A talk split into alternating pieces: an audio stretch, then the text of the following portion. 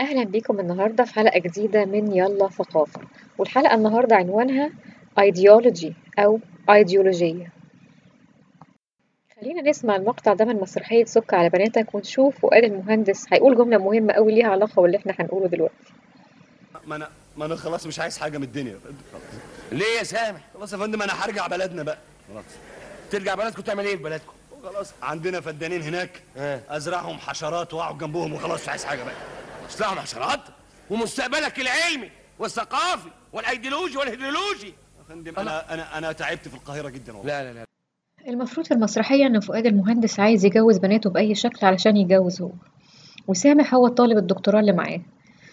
فعايز يجوزه لأي حد من بناته بأي شكل. لما اكتشفت سوسو اللي هي شريهان في المسرحية إن سامح هو المفروض يتجوزها قررت إنها تعمل فيه مقلب وتفزعه. لما سامح اتفزع بما فيه الكفاية قال أنا خلاص هروح بلدنا وهزرع ال- الأرض بتاعتي حشرات. رد عليه فؤاد المهندس وقال له مستقبلك الثقافي والعلمي والأيديولوجي والهيليولوجي. تقريبا هيليولوجي كلمة مش موجودة لكن لو حد عايز يدور ويقول لي إذا كانت موجودة ولا لأ مفيش مانع. خلينا بقى في كلمة أيديولوجي. تفتكروا هنا كلمة أيديولوجي معناها إيه؟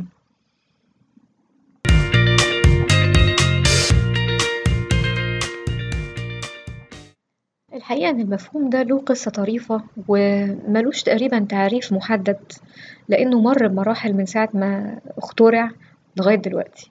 أولا هو ما كانش موجود قبل عصر التنوير المصطلح ده أو المفهوم ده ظهر في فرنسا واللي عمل المفهوم ده أو يعني اخترع المفهوم ده أو اخترع التسمية دي آه، مفكر فرنسي من عصر التنوير اسمه آه، كونت ديستوت دي تريسي. في, في الوقت ده كان ال- ال- المفكر ده كان عايز يعمل علم ويسميه علم الأفكار ideology علم الأفكار ويبقى العلم ده أو أو أو مجموعة المفاهيم دي مبنية على الإدراك الحسي والمعرفي أكتر من الإدراك الديني اللي كان موجود قبل الوقت ده. بعد كده جه كارل ماركس مؤسس الفكر الشيوعي واستخدم مف- المفهوم ده بطريقتين. الطريقة الأولى إن هو كان بيتهم بيه المفكرين اللي قبله اللي هما ما كانوش بيهتموا مثلا بال بالصراع الطبقي بإن هما ideologists أو أيديولوجيين وده كان معناها في وجهة نظره إن هما مثاليين وما بيهتموش بالوعي الاجتماعي اللي هما المفروض كانوا يؤمنوا بيه في الوقت ده. والطريقة التانية إن هو ده بيشكل الوعي الجمعي أو مجموعة الأفكار اللي الطبقة الحاكمة هي اللي بتحطها سواء عن قصد أو عن غير قصد وعن طريقها بتتحكم في, في, في طبقات الشعب كلها. أما دلوقتي فمعنى كلمة أيديولوجية هي مجموعة الأفكار والمعتقدات اللي بتشكل الوعي الاجتماعي أو السياسي. يعني مثلا عندنا أيديولوجية الديمقراطية أيديولوجية النسوية. في عندنا برضو مثلا الأيديولوجية ال- ال- الغربية. إيه هي مجموعة الأفكار أو هي الأيديولوجية الغربية؟ مثلا منها إنها تتمتع باهتمام بالفرد مثلا آه، الديمقراطية المساواة آم، حرية الرأي.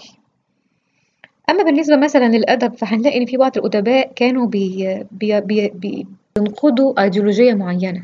يعني مثلا لو جينا عند نجيب محفوظ في في الثلاثية بتاعته هنلاقي إن هو كان بينقد مثلا الأيديولوجية الذكورية مثلا في مصر آه، أيام سي السيد. أو كان بيبين مثلا آه، أو كان بينقد الأيديولوجية مثلا السياسية اللي كانت تابعة مثلا للاحتلال الإنجليزي وهكذا.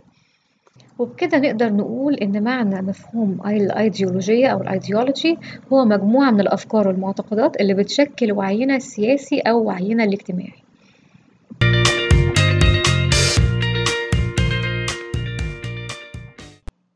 بالنسبة للحفلات اللي جاية فعندنا آه، فريق مسار إجباري هيعمل حفلة في الساقية هيعمل حفلتين ورا بعض الحقيقة من الساعة أربعة وواحدة تانية الساعة سبعة ونص في الساقية وسعر التذكرة خمسة وسبعين جنيه وقوف.